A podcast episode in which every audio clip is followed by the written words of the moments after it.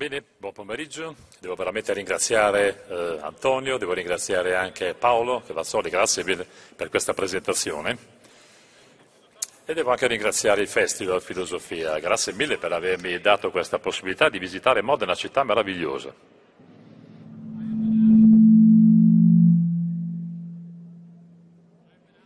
Ora, signori, mi è stato chiesto di eh, parlare appunto di eh, manufatti, di artefatti, eh, con un rapporto e confronto con l'arte.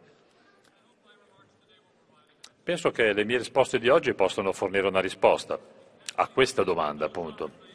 Possiamo quindi parlare filosoficamente dell'arte, senza in effetti mettere in questione quella che è la categoria dell'arte, eh, categoria ma anche la sua storia. In effetti starò sul globale, parlerò della storia globale non solamente dei paesi occidentali, farò riferimento all'impero, ma anche all'imperialismo e anche alla decolonizzazione.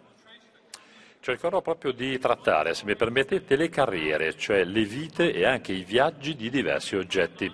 Ci passeremo, sposteremo da località non occidentali a città occidentali. Parleremo di musei di arte e di etnologia e anche di come tutto ciò è stato dire, compreso in modalità occidentale. Quindi comincerò ricordando un momento di scoperta rivelatore che ho affrontato nel mio libro che si chiama Route, il titolo in italiano è citato prima, Strade. È stato proprio in quel momento che ho cominciato a pensare ai musei come delle zone di contatto, cioè delle aree di incontro e traduzione culturale. È stato nell'89 eh, nel magazzino sotterraneo, peraltro del Museo di Arte di Portland in Oregon. È lì che si è riunito un gruppo di professionisti museali e anche di antropologi. Si sono riuniti per discutere di una notevole collezione di artefatti tribali della costa nord-occidentale e dell'Alaska. La collezione acquistata dal museo era opera di un uh, collezionista dilettante, il nome era Axel Rasmussen all'inizio del XX secolo aveva acquistato 800 oggetti, c'erano eh, delle maschere, delle incisioni, delle coperte, dei sonagli, delle ciotole, tazze, dei cappelli, eh, datate fondamentalmente a partire dalla fine del XIX secolo. Dunque, a rendere speciale questo incontro di Portland fu appunto l'invito di una delegazione di Tlingit, sono degli autoctoni, degli indiani dell'Alaska del Sud. Ora, questo gruppo di indigeni comprendeva i cosiddetti anziani, quelli ben informati, saggi, eh, ma anche um, donne che si ricordavano di tutti quanti i giorni in cui quegli artefatti erano nuovi, erano stati prodotti. Qualcuno si ricordava addirittura chi li aveva realizzati. Ora, ai curatori e anche agli antropologi del museo, me compreso, questa è stata beh, insomma, una grandiosa opportunità per completare la nostra conoscenza di usi ma anche di significati tradizionali di questi oggetti. Quindi ci ponevamo questioni, domande, come funzionavano quegli oggetti nelle cerimonie, nella vita quotidiana, qual era il simbolismo tradizionale e quali clan rappresentavano, qual era il sistema di prestigio ma anche di reciprocità utilizzato. E ci chiedevamo anche cosa avrebbero avuto da dire queste autorità tribali sulle qualità tecniche e anche estetiche di questi artefatti.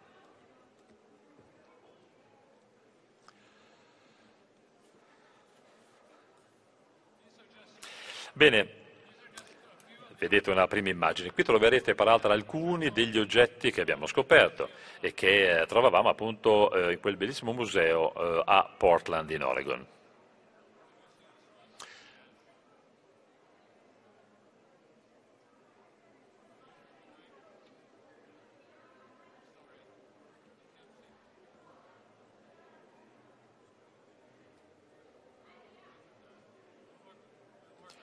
Ok, vediamo come fare per far vedere a tutti l'immagine, magari chiudendo l'ombrellone, vediamo.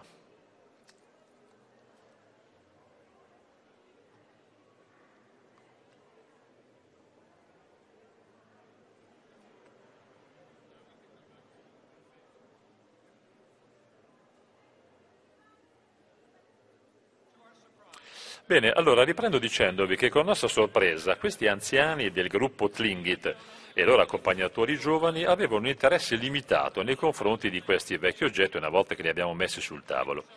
Infatti nei vari giorni trascorsi nel museo e in questo sotterraneo, beh, la maggior parte del tempo queste persone hanno narrato, hanno cantato, l'hanno fatto proprio con grande attenzione alle proprietà e alle caratteristiche del clan e anche ai loro protocolli tribali. Le performance sono state accompagnate da lacrime, da varie battute, da scherzi e anche da alcune reminiscenze, alcuni ricordi. Eh, sono stati avanzati anche dei proclami politici sulla sovranità tribale eh, persa nel passato, dopodiché rinnovata nel presente. E questi problemi e proclami includevano il museo negli rapporti attuali, rapporti di dialogo, rapporti di reciprocità. Ora, questi visitatori Tlingit appunto a Portland avevano il loro programma, nel senso che quello che era importante per loro non erano gli oggetti materiali, quindi ciò che interessava a noi. Uh, noi appunto eravamo interessati in oggetti materiali e funzioni passate. Per loro invece questi oggetti erano, lo dico in francese, degli aide-mémoire, cioè delle provocazioni, elementi provocatori di discorsi nuovi. Quindi quello che contava per loro era la loro uh, performatività, cioè le narrazioni, le canzoni, ma anche le storie che emanavano nel presente. Ora mi piace evocare questo momento di incontro perché mi ha insegnato in serie i limiti delle categorie etnografiche ma anche estetiche, che sono quelle che solitamente noi utilizziamo per capire, ma poi anche per stabilire e contenere le creazioni non occidentali. Succede quindi che gli oggetti che vengono alla vita nel sotterraneo di questo museo a Portland non erano artefatti culturali ma neanche opere d'arte tribale, erano cioè qualcosa di diverso, qualcosa per cui ci mancano francamente francamente dei termini adeguati. Oggi allora con voi proverò a esplorare i termini arte e artefatto, cioè dei modi di concepire questa cultura del materiale creativo. Eh, sono dei modi che diventano sempre più eh, problematici oggi. Primo argomento, artefatti appunto. Non possiamo capire questo concetto così come utilizzato nell'Europa e nel Nord America modernizzanti, senza prendere in esame il suo, o meglio il loro partner complementare, cioè l'arte. Quindi nella prima metà di questo mio discorso descrivo ciò che può essere chiamato eh, un sistema arte-artefatto. Cercherò quindi di esplorare la storia culturale, le funzioni politiche All'inizio del XIX secolo infatti si sono organizzate delle collezioni, anche delle creazioni di musei separati, cioè di arte e di etnologia appunto, o di artefatti. Quindi arte ed etnologia, ripeto, arte ed artefatti. Ora, mh, mm, vi proporrò il perché eh, nei decenni recenti questo regime ha cominciato invece a disintegrarsi.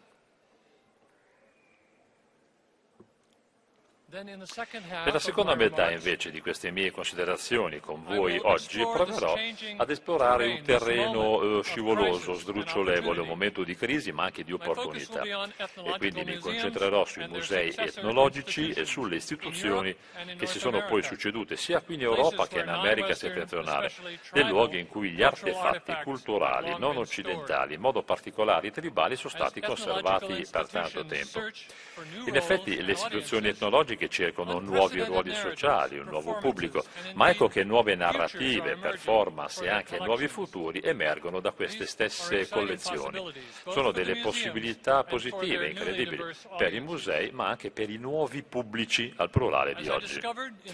Come appunto scoperto in quel magazzino sotterraneo del Museo di Portland, carriere, storie di vita, oggetti tribali nei luoghi dell'Occidente, beh, sono veramente infinite queste carriere, queste storie. Gli oggetti infatti stati acquistati da Rasmussen circa 100 anni fa, oggi eh, sono utilizzati per creare una vasta mostra di opere nativo-americane, ma anche canadesi. E un curatore indigeno a tempo pieno infatti ha proprio contribuito per espandere questa collaborazione e anche collezione e collabora con le tribù locali. Uh, ecco invece un'immagine, guardate, di quello che è il, la, presentazione di oggi, una delle sale mostra del nostro museo a Portland.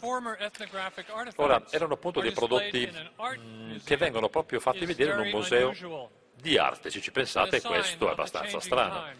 E questo è un segnale anche dei tempi che cambiano, credo. Altro segnale, altro segno, pensate che a New York, nel Metropolitan Museum of Art, beh, ci sono appunto delle collezioni dei nativi americani, sono state recentemente reinstallate e adesso le trovate proprio nella Galleria d'arte americana, con tutti quanti le quadri, le, i quadri, le rappresentazioni pittoriche. Beh, questo è veramente un nuovo passo in avanti.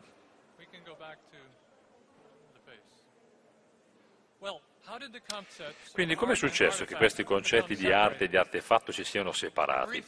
Ecco una breve spiegazione. Allora, il teorico culturale inglese Williams, Raymond Williams, ha tracciato l'emergenza di un moderno concetto dell'arte e della sua relazione con il cambiamento sociale, economico e anche culturale. Nel senso che nel um, XVIII secolo il senso fondamentale di arte era skill, ovvero abilità. non c'era fondamentalmente differenza fra un artista e un artigiano o anche un artiere, mentre nel corso del XIX secolo sono emerse definizioni più specializzate di arte e anche di artista. Come appunto diceva Williams, questo è successo, e cito, per la pressione degli eventi. Quindi nei primi anni dell'Ottocento tutto l'industrialismo, con le rivoluzioni di classe, le rivoluzioni democratiche, ha minato il sistema di mecenatismo, quello aristocratico, che supportava questa produttività artistica. E quindi una nuova figura, eh, come dire, l'artista autonomo, quello creativo, stava prendendo forma e si associava questa alla ribellione romantica, cioè all'idea di genio. Questa era una sensibilità estetica speciale che si sarebbe poi incarnata nelle opere d'arte, una sorta di protezione contro l'anarchia, la volgarità e il materialismo, delle minacce che erano associate alla società di massa e a questa distruzione eh, inarrestabile, implacabile del capitalismo. L'artista adesso si distingue da dall'artigiano abile, quello con le abilità, e diventa figura familiare della modernità. Succede poi che entro la fine del XIX secolo l'arte era stata istituzionalizzata nei musei nazionali, gli eredi cioè delle collezioni eh, che una volta erano private, aristocratiche o anche monarchiche. Questo vuol dire che stava emergendo un mercato dell'arte commerciale, così lo chiamerei. Non sto neanche qui a tracciare questa storia familiare, insomma, che conosciamo perché si è scritto molto su questo. Oggi invece sottolineo la separazione crescente dell'arte da altre forme di lavoro di abilità. Il fatto che è diventata una sensibilità più alta, più creativa, è diventata spirituale, ribelle. In Europa infatti i prodotti dell'artigianato o anche d'utilità sarebbero poi eh, stati intesi e valutati nei musei del folklore o anche del, dell'eredità, dell'arretaggio nazionale, nel senso che una grande categoria secolare, l'artefatto, cominciava ad ospitare degli oggetti come cestine, editori a ruote di carri, gli abiti e poi le armi. Proprio come arte, anche la parola artefatto acquisiva un senso più specifico. Infatti nel XVIII secolo significava solo ciò che era fatto da abilità umana. Invece nei suoi usi moderni fa riferimento a oggetti materiali quotidiani, cioè a quelle che io chiamo reliquie archeologiche che sono preservate proprio dal passato. Arte eh, acquisiva connotati più dinamici, più creativi, universali vi direi. Artefatto divenne, come dire, mondano, cioè veniva definito come un sistema un oggetto inerte, eh, reificato. Ora, questo concetto di artefatto, riprende, è stato riservato anche a oggetti non occidentali, nel senso che in circa 300 anni di commercio, di colonizzazione e anche di impero, arrivò in Europa un insieme infinito di oggetti portati da esploratori, scienziati, anche dai missionari, pensate, collezioni cioè che chiamavamo a quel tempo curiosità, tesori, eh, esemplari piuttosto che anticaglie, le trovavamo all'interno, e cito, dei cosiddetti gabinetti di curiosità, luoghi cioè aristocratici o addirittura eh, reali. A metà del XVIII secolo molti seguaci di Linneo stavano ammassando collezioni scientifiche private enormi e questi erano i precursori dei grandi musei pubblici, ad esempio di storia naturale, che poi sarebbero stati eh, creati creati attorno a principi evoluzionistici. Quindi c'erano oggetti esotici di significato sociale, di nuovo le armi, ma anche degli attrezzi, degli utensili, addirittura degli armamentari religiosi, eh, addirittura i cosiddetti idoli, se non addirittura ancora feticci. Tutto questo quindi eh, beh, si è trasformato in uh, ciò che ha riempito istituzioni etnologiche.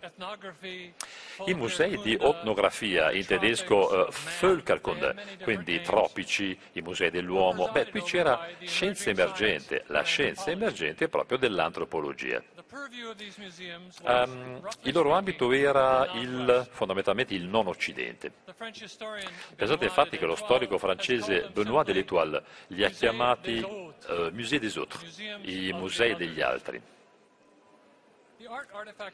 Ora, questo sistema arte-artefatto, con i suoi musei separati, ripeto, di arte e poi di tecnologia, era funzionale perché separava noi da loro.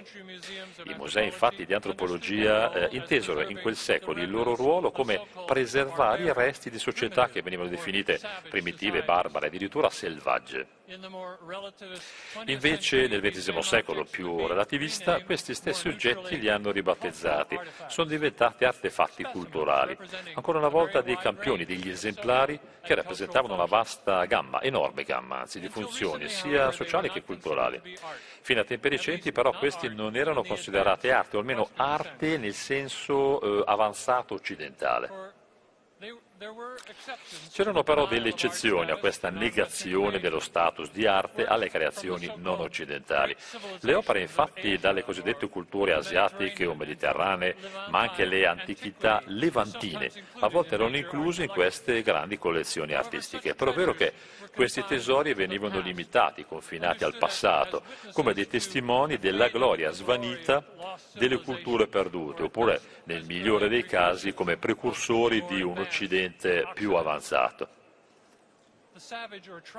Quindi questi oggetti, eh, sempre tra virgolette, selvaggi o tribali, che trovavamo nelle correzioni e nelle collezioni etnologiche, condividevano questa sorta di mancanza di futuro, cioè non andavano da nessuna parte. Il collezionismo coloniale per 300 anni eh, continuava con questa inevitabilità storica.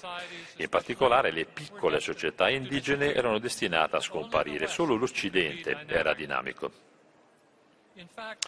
È successo così perché in effetti molte piccole società scomparvero proprio di fronte, lo sapete, alle conquiste imperiali e in modo particolare alle epidemie, epidemie devastanti che purtroppo accompagnavano i contatti fra varie culture, però altre sono sopravvissute, hanno reagito in modo creativo a queste situazioni e hanno mantenuto e preservato il possibile. È diventata chiara che la trasformazione culturale non può essere confrontata a quella che io chiamo eh, morte culturale culturale, morte culturale, esattamente. Quindi a fine XIX, anche inizio XX secolo, le società tribali in vari continenti attraversavano un momento di rottura e anche di emergenza demografica. Alcune infatti delle più grandi collezioni eh, sono state ammassate proprio in questo periodo. C'era quindi un piccolo esercito di collezionisti scientifici o anche dilettanti. e beh, eh, hanno sfruttato, ahimè, lo sbandamento, le difficoltà delle società indigene. e queste sono diventate opportunità di acquisizione. In effetti si diceva o Facciamo tutto questo adesso o mai più? Attorno al 1900 questa sorta di eh, collezionismo di recupero, cioè un salvataggio, è stato visto come dovere sacro per preservare e conservare un eh, intero patrimonio umano, nel senso che questi oggetti avrebbero trovato il proprio ultimo luogo di riposo proprio qui da noi, nei musei occidentali. Qui potevano essere, si diceva, valutati, capiti e anche accuratamente accuditi.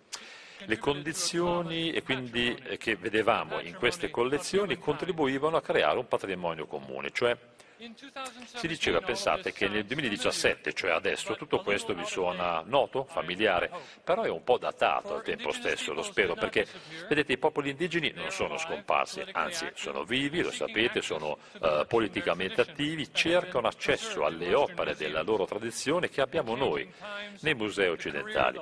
Quindi carriera, storia di vita di questi artefatti tribali non sono finite, hanno ruoli nuovi da giocare, sono tesori di un retaggio recuperato passato, ma sono anche secondo me delle fonti di eh, ispirazione per l'arte tribale che è contemporanea.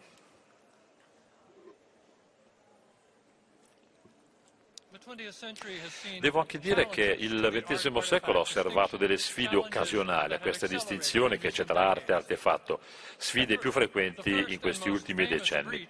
La prima frattura ha avuto luogo nel 1907 perché Pablo Picasso quell'anno visitò il Museo etnografico di Parigi, quello al Trocadero, mentre stavano completando il capolavoro eh, protocubista che forse conoscete, Les Demoiselles d'Avignon. Dunque, le maschere africane in cui si è eh, imbattuto Picasso al Trocadero sono state per lui uno shock ma al tempo stesso una rivelazione perché, e qui cito, mi rendo conto di cosa significasse dipingere, disse Picasso, e disse anche che le sculture africane sono molto più belle di molte opere classiche al Louvre. Picasso poi ha aggiunto subito teste ispirate a queste maschere a due delle cinque figure del suo dipinto e da lì in poi sarebbe diventato, lo sapete, un avido collezionista di incisioni africane. Questo lo vediamo nelle foto del suo studio nel corso degli anni. E in effetti erano, diceva lui, e cito sempre, testimoni costanti dello sviluppo della mia arte, sempre con questi, ripeto, oggetti di origine africana. Allora, erano fondamentalmente dei testimoni costanti, lo ripeto, di questo sviluppo dell'arte di Picasso. Sappiamo anche che gli studiosi hanno discusso, cercavano di capire se questa personale scoperta dell'arte africana fosse un'affinità col cubismo oppure fosse magia emotiva eh, delle maschere, fosse, fosse dire, l'abilità di esorcizzare in Picasso questi demoni di morte ma anche di sessualità. Ora non entro in questo dibattito, però sottolineo qui con voi oggi che eh, concentrarsi su Picasso, su questa lotta creativa, psichica creativa di un genio comprovato vuol dire lasciare da parte i cambiamenti più ampi che destabilizzavano questa distinzione, arte e artefatto. Quindi riconoscere artefatti non occidentali come arte era l'opera di artisti e scrittori d'avanguardia all'avanguardia. Cito Derain, Flamenc e anche Matisse. Avevano cominciato a collezionare anch'essi oggetti africani prima, prima di questa epifania di Picasso nel museo etnografico. Quindi entro gli anni venti ecco che l'interesse dei surrealisti nelle opere dei nativi americani, dell'Oceania ma anche dell'Artico sarebbe diventato ben forte, ben saldo. E qui c'è l'esempio dell'arte veramente apprezzata. Quest'arte arriva dall'Alaska. Uh, l'appartamento di André Breton a Parigi è ricchissimo di questi artefatti, è, è, in compagnia promiscua, se così posso dire, con tante opere d'arte europee. Qui trovate la foto di una delle stanze dell'appartamento di André Breton prima di essere beh, tutto venduto e acquistato da collezionisti. Comunque, molto di questo per fortuna lo trovate in alcuni musei di Parigi, in modo particolare al Musée d'Art Moderne.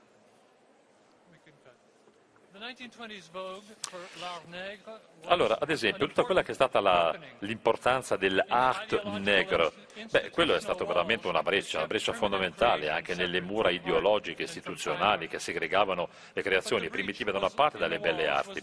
Rottura però limitata e cominciava a diventare anche molto etnocentrica.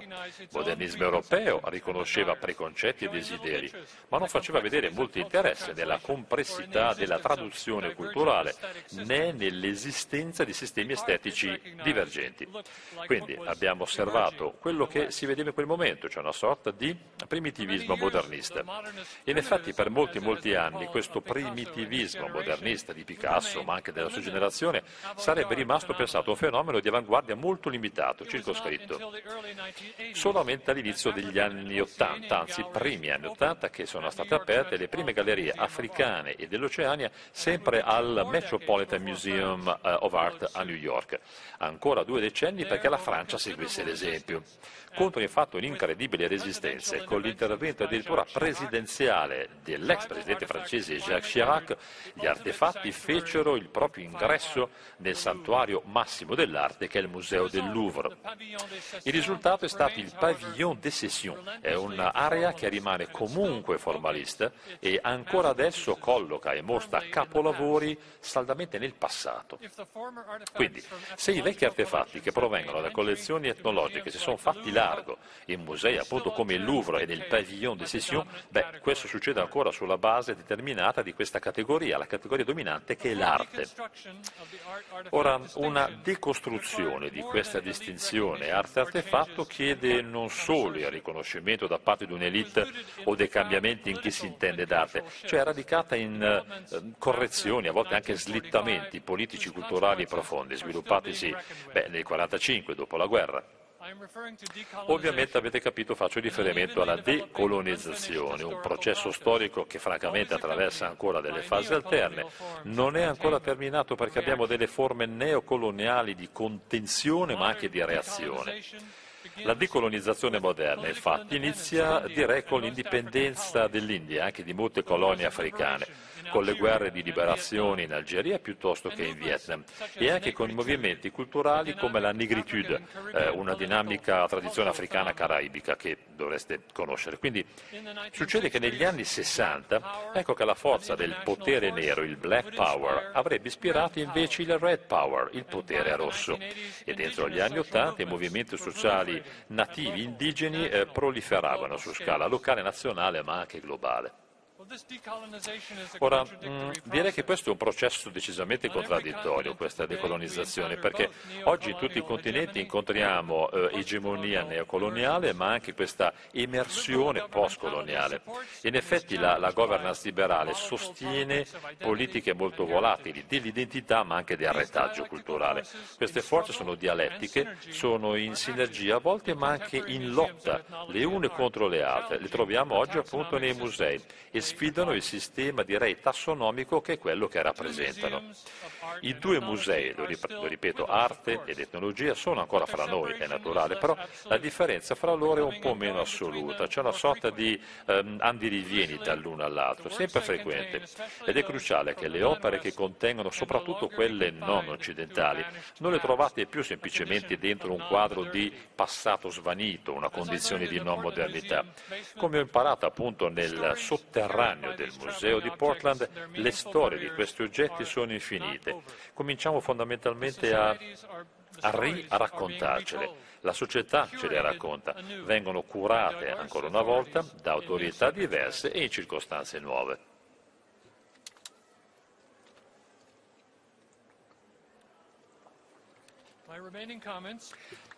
Ulteriori commenti nella seconda parte della presentazione che faranno invece riferimento a questi siti di lotte e creatività, spazi nuovi che si aprono fra arte e artefatto, Occidente e gli altri, tra virgolette.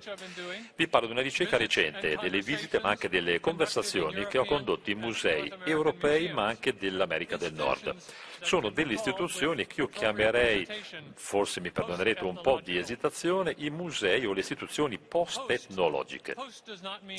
Post non vuol dire dopo, signori, non è una sorta di tappa, non è uno sviluppo completamente nuovo. Post per me vuol dire eh, che segue da, cioè conseguente, qualcosa per cui forse non abbiamo ancora un nome. Ora, ovviamente i cambiamenti in corso beh, riflettono in modo particolare delle articolazioni speciali a livello locale, nazionale e globale, in luoghi come il Canada, come gli Stati Uniti, ma anche, perché no, Nuova Zelanda, l'Australia e anche l'Alaska, i musei post-etnologici si trovano e sono collocati là dove le comunità di nativi esercitano ancora pressione diretta. I musei in Europa, beh, per forza di cose, sono più distanti, risultano più isolati isolati. Ma in un mondo che, come sapete, è globalmente eh, connesso, la distanza non è più quella di un tempo. Infatti molti musei europei, e l'ho scoperto con sorpresa, rispondono a questa pressione, ma anche alle possibilità create proprio dal dinamismo indigeno. I musei infatti post-etnografici in tutta Europa sono sfidati a fare qualcosa di nuovo, magari con delle collezioni depositate in questi famosi magazzini. Ci sono delle storie complesse, molto spesso anche violente, dietro tutti questi oggetti. In effetti molti musei vorrebbero trascendere il passato coloniale, vorrebbero mostrarci qualcosa di post-coloniale. Il compito è eccellente, però è ambivalente, forse anche impossibile. In effetti, visti il, dire, dati il materiale, ma anche queste idee, se volete, i curatori di oggi hanno purtroppo spazio di manovra un po' limitato. I finanziamenti, lo sapete, sono sempre una lotta continua, tranne in alcuni casi appunto prominenti di supporto statale abbondante, per cui i musei di etnologia oggi devono quasi giustificare di voler esistere, in un modo invece che non è richiesto ai musei d'arte che invece proliferano. C'è una nuova, io la chiamo contabilità neoliberista, per cui richieste del cosiddetto ROI, che è ritorno sull'investimento, deve essere quantificabile, quindi si riduce la curatela al marketing, la ricerca di progetti che possano piacere alla gente. Sono pressioni strutturali e quindi a questo possiamo aggiungere anche un diffuso clima di ostilità, in alcuni casi al multiculturalismo, addirittura a quella che appunto è il politicamente corretto, la correttezza politica. Guadagnano terreno delle nuove forme di nazionalismo, di etnocentrismo, anche di razzismo, purtroppo non solo in estrema destra. La diversità culturale a volte viene vista con sospetto da qualcuno. Del resto, e quindi faccio una domanda, di cosa possono occuparsi i musei di etnologia se non proprio di diversità culturale? Nella mia ricerca, signore, ho partecipato a discussioni con direttori di museo che ci dicono che ci siamo spinti un pochino troppo oltre con queste differenze culturali e dovremmo comunicare messaggi universalisti, unificanti. Questo vorrebbe dire tornare ai musei dell'umanità o addirittura della cultura nazionale. Diversità, certo, mi hanno detto alcuni, ma col chiaro sottinteso che sotto, ma molto sotto, siamo tutti uguali. E questo è il rassicurante messaggio che il pubblico vuole sentire. Ora, se confronto queste argomentazioni a favore dell'universalismo che spesso riflette un desiderio nostalgico di un tempo più facile, cioè di unità umanistico-nazionale, mm, arrivo a delle conclusioni, cioè il museo post-etnologico non può cedere terreno, smettere di fare diversità, ma bisogna ripensare eh, profondamente, drasticamente alla differenza culturale, bisogna abbandonare le strategie essenzialistiche delle vecchie esposizioni. Infatti le culture del mondo possono essere lontane lontano vicine, ma devono essere afferrate, come se fossero produzioni storiche. Penso infatti che la diversità non è mai data a priori e ehm, emerge da rapporti specifici, da dialoghi, non è una qualità, come dicevo prima, di alterità tassonomica, è invece un prodotto, un prodotto di scambio e anche di traduzione. Dunque, non ho molto tempo, cerco di continuare allora solo con un'area che appunto io definisco di traduzione e di scambio, ovvero i nuovi rapporti, le nuove forme di conoscenza che si creano nei musei occidentali, impegnandosi, lavorando con le società indigene. Ora, prima cosa, un'immagine del passato per, per iniziare. Voi sapete che eh, a, a, dominare l'ingresso dell'American Museum of Natural History a New York c'è un gruppo statuario che vedete impressionante. Qui c'è il presidente Theodore Roosevelt e a cavallo ha l'uniforme io definisco di uh, incursore, è veramente, voi sapete che si, c'era la guerra ispano-americana in corso, quindi qui sembra il, il rude incursore. Sotto, uh, uno per fianco del cavallo, camminano un africano e poi un indiano americano. Difficile immaginare qualcosa di migliore a livello di paternalismo imperiale. Roosevelt era il mecenate del fotografo che era Edward Curtis il cui eh, progetto eroico documentario è stato dire, basato sui cosiddetti indiani che scompaiono. Ricordate forse che Roosevelt non avrebbe potuto immaginare che l'uomo rosso che camminava sottomesso al suo fianco sarebbe ancora stato vivo oggigiorno, oggi nel 2017, intento magari a fare anche causa, a chiamare l'avvocato, a bloccare i condotti petroliferi e magari a forzare i vari programmi tribali, anche le epistemiologie tribali all'interno del lavoro museale. Forse arriviamo in questo momento alla fine di quello che io chiamo collezionismo di recupero. Eh, prima lo citavo, il recupero, il salvataggio. Abbiamo una visione di mondo diverso. È un modo di esercitare autorità che si eh, basa sulla sparizione, eh, non sul cambiamento, cioè sull'immobilità e non sul movimento. Ho incontrato peraltro una scultura veramente molto diversa. Qui siamo ad Amsterdam, siamo al Tropenmuseum, su una scala tra i diversi piani della mostra. Qui avete un'opera di un artista olandese che si chiama Roy Villevoye. Allora, secondo me, questa appunto è ed esiste ancora una scultura. In questo caso guardate qui c'è la persona di colore, eh, molto molto realista, eh, stessa statura di una persona, di un essere umano normale, con la t-shirt. E c'è appunto un bambino nelle sue braccia. Si chiama Madonna. Onoma e Céline. E questo commemora, sapete cosa? Una visita ad Amsterdam di una persona che arriva dalla Papua Nuova Guinea e anche l'amicizia che si è sviluppata fra questo Onoma da una parte e l'artista.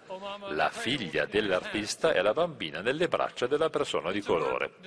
È un'opera progettata sicuramente per provocare delle domande sulla, fondamentalmente siamo ad Amsterdam, quindi storia coloniale olandese in Papua Nuova Guinea, tutte le conseguenze post-coloniali coloniali, i contatti interculturali di oggi, l'immigrazione, l'alterità e il tentativo anche di uh, far crollare queste dicotomie fra noi e loro. Non c'è nulla, lo capite, che potrebbe essere più lontano dalla statua di Roosevelt a New York. Ora, i eh, nativi, eh, gli autoctoni come Onoma, stanno andando da qualche altra parte per conto loro e non sono assolutamente più sotto la tutela di quello che io definisco il grande padre bianco, il Roosevelt di prima. Quindi il fatto di questo dinamismo indigeno credo sia eh, inevitabile in nazioni come il Canada, l'Australia, la Nuova Zelanda. Sapete oggi che nessun museo può rappresentare le arti e la cultura aborigene o delle cosiddette prime nazioni senza una seria collaborazione e anche un'autorevolezza autorevolezza condivisa.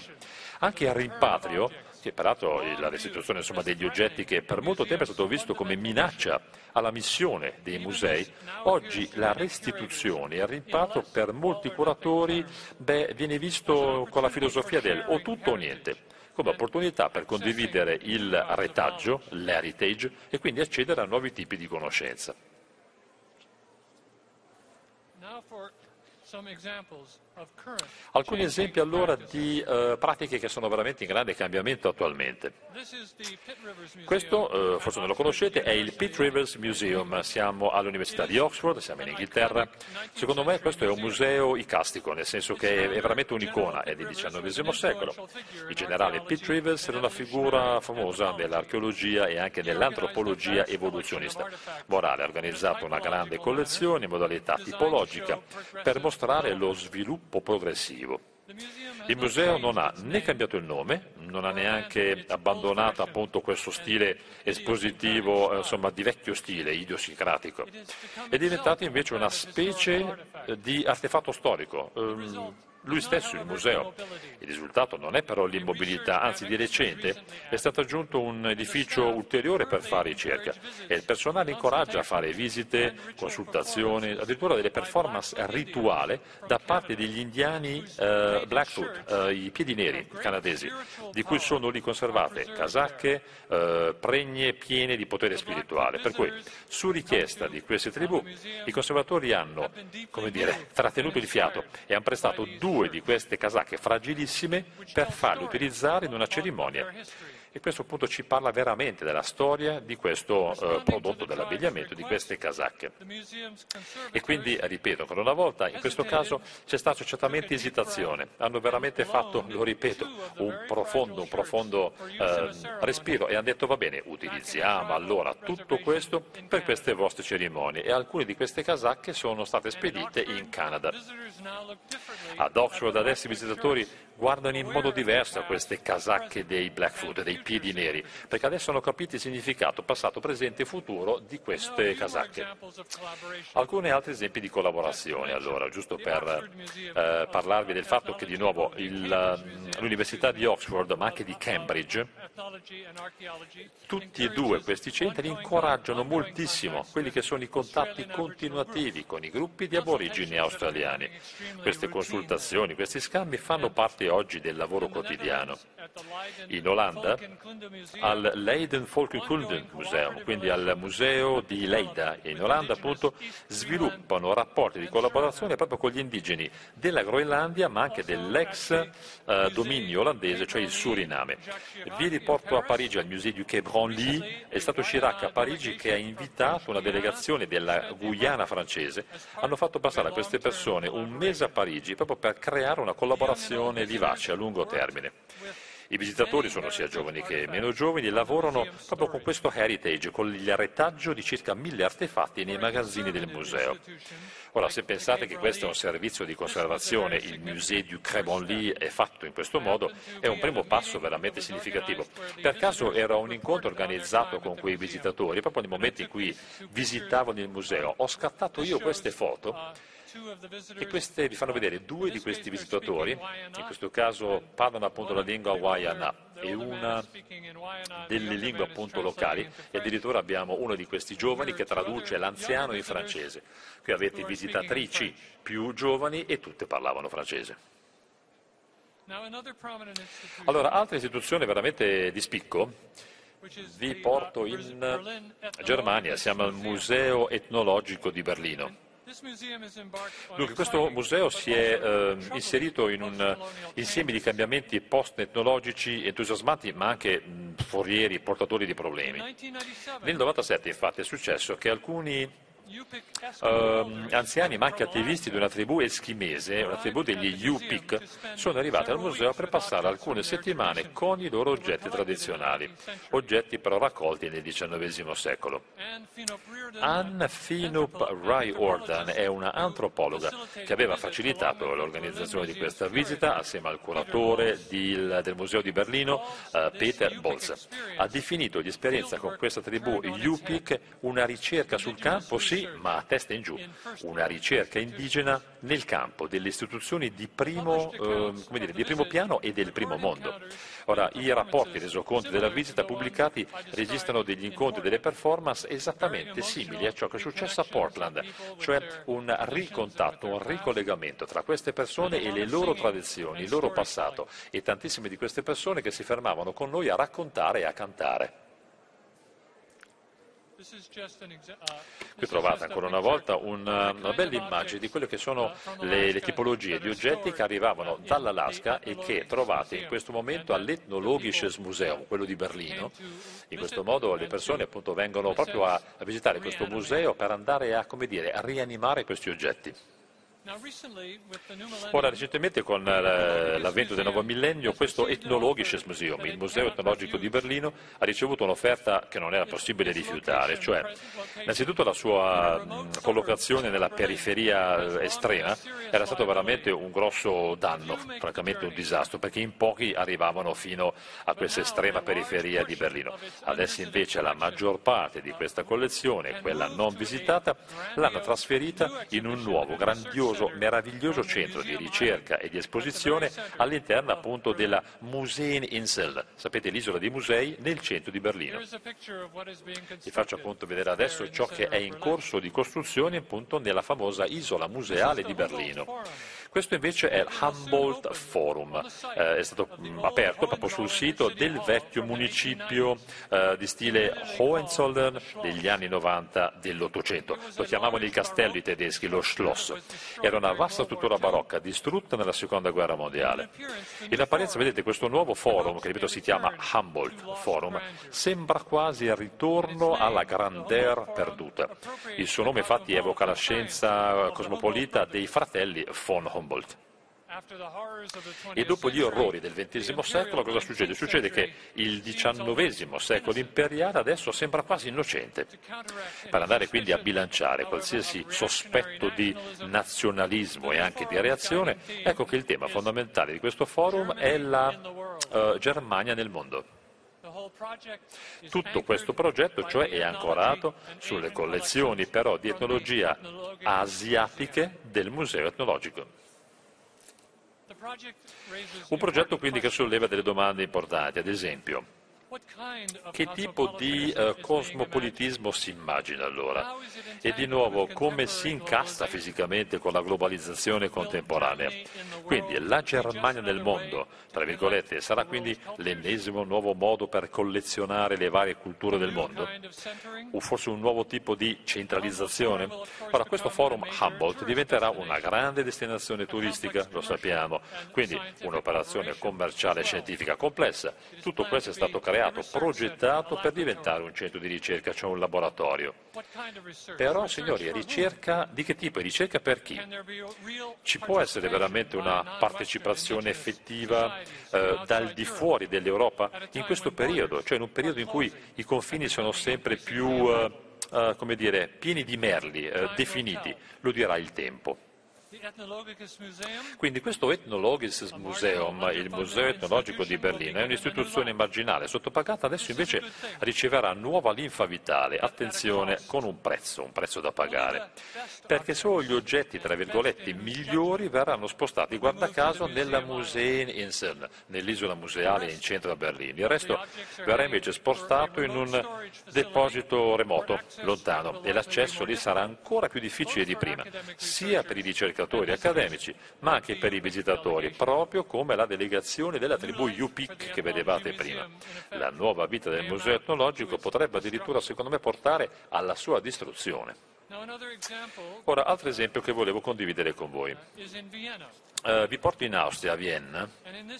In effetti, uh, proprio nel mese di ottobre, qui, uh, che arriva il famosissimo museo Völkerkunde, peraltro l'hanno richiamato Weltkulturenmuseum, cioè il museo delle culture del mondo, ripeto, Weltkulturenmuseum, riaprirà, riaprirà dopo lavori di ristrutturazione. Allora, nelle collezioni appunto di questo nuovo Weltkulturmuseum troviamo artefatti amazzonici dell'inizio del XIX secolo.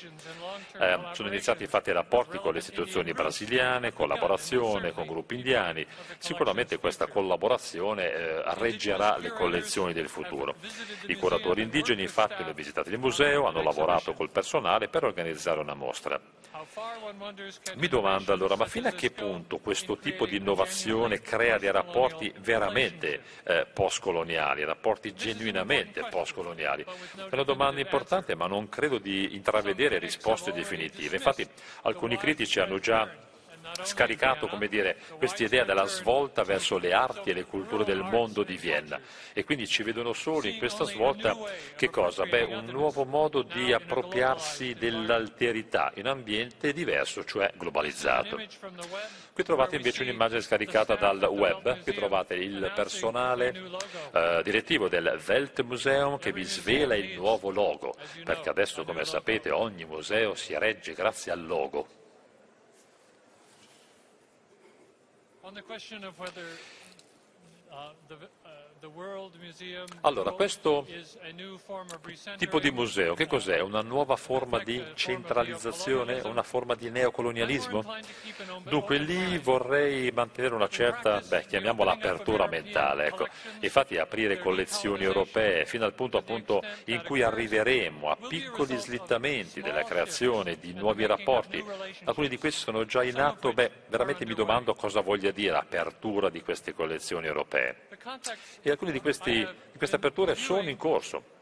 Poi ho passato in rassegna alcuni dei contatti che ho stabilito non solamente col concetto di artefatto culturale ma anche con eh, arte primitiva.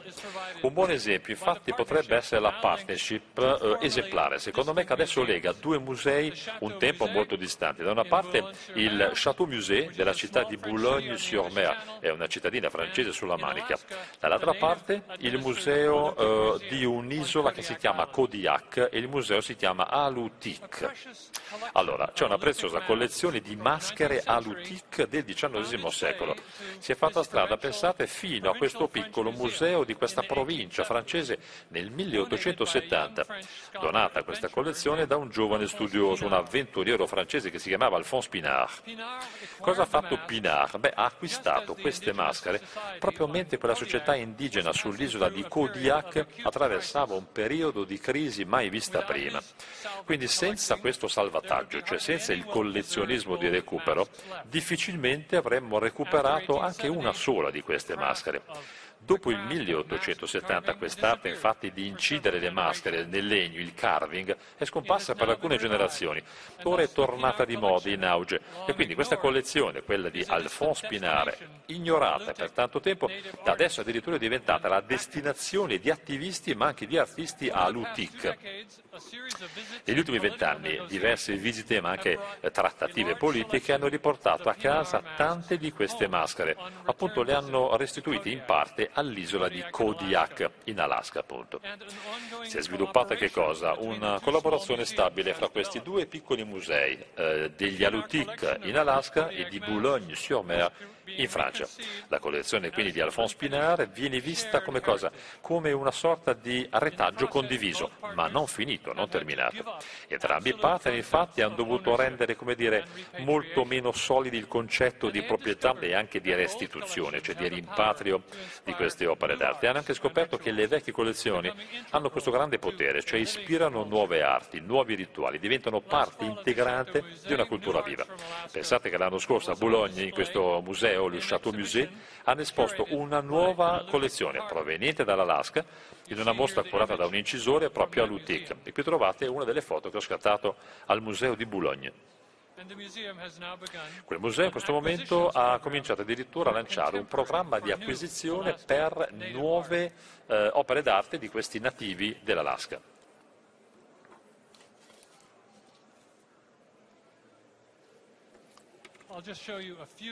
Vi mostro velocemente alcune immagini che hanno a che fare appunto con questo museo. Allora, in questa foto vedete allora, alla vostra sinistra eh, quello che è una maschera tradizionale del XIX secolo.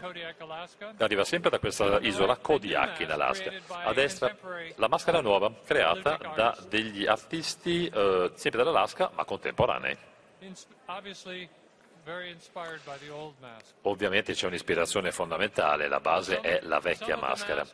Ora, alcune di queste maschere vengono utilizzate in rituali, in cerimonia, eh, anche in danze particolari. Qui le vedete appunto eh, nello sfondo, una maschera proprio che trae ispirazione proprio da uno degli oggetti che ha trovato adesso a Boulogne, in Francia. Adesso è utilizzata per delle cerimonie danzanti nell'isola di Kodiak, in Alaska. A volte queste maschere tradizionali, e qui trovate peraltro una delle più vecchie che risale all'inizio del XIX secolo, è diventata fonte di ispirazione non solo per nuove maschere, ma anche per maschere che vengono proprio eh, lavorate con il legno da nuovi artisti e si mettono quindi a produrre dell'arte contemporanea come vedete in questa, in questa immagine. Quindi la nostra definizione di arte è ancora viva, è ancora attiva. Sta quindi diventando sempre più comune eh, per i curatori qui in Europa, in tutta quanta l'Europa, sottolineo, e anche in luoghi come però l'Australia, la Nuova Zelanda e anche il Nord America. Riprendo comune per i curatori europei di questi stati lavorare non solo per conservare e interpretare questi artefatti del passato, ma anche farne una sorta di rinnovamento culturale. E per fare questo seguono tanti esempi che arrivano da altri paesi, dall'estero. Eh, qui vi faccio vedere alcuni di questi esempi, quelli cioè del lavoro dire, di decolonizzazione che procede nei musei post-tecnologici. I progressi possono essere lenti, c'è un po' d'atteggiamento paternalistico che dura a morire. In effetti sappiamo che non è sempre facile comunicare in queste zone di contatto, non abbiamo solamente queste difficoltà di comunicazione o anche, come dire, non ci possiamo dire di dichiarare essere nell'età dell'innocenza postcoloniale, neanche nell'era di questa innocenza, però pian piano sviluppando rapporti a lungo termine, queste heritage, queste eredità storiche di sfiducia da parte dei nativi ma anche dei curatori vengono superate. I musei cominciano quindi a fare collaborazioni. Tutti quanti questi oggetti oggetti diventano quindi delle emozioni. Alcuni tornano, magari per sempre, oppure in prestito e a volte vengono restituiti, quindi ridati alle società originarie. Altri oggetti invece rimangono nelle vecchie capitali coloniali, ma lì raccontano delle storie nuove. Penso, signori, che ci sia ancora molto da fare e che debba essere veramente così, perché vedete non c'è come dire una casa vera e propria per questi uh, artefatti che lavorano per noi e che viaggiano costantemente. C'è veramente molto, molto da fare. Spero però di avervi dire, convinto che questi spazi concettuali e anche istituzionali che un tempo erano occupati da artefatti non occidentali siano diventati più volatili e anche più interessanti. Grazie mille.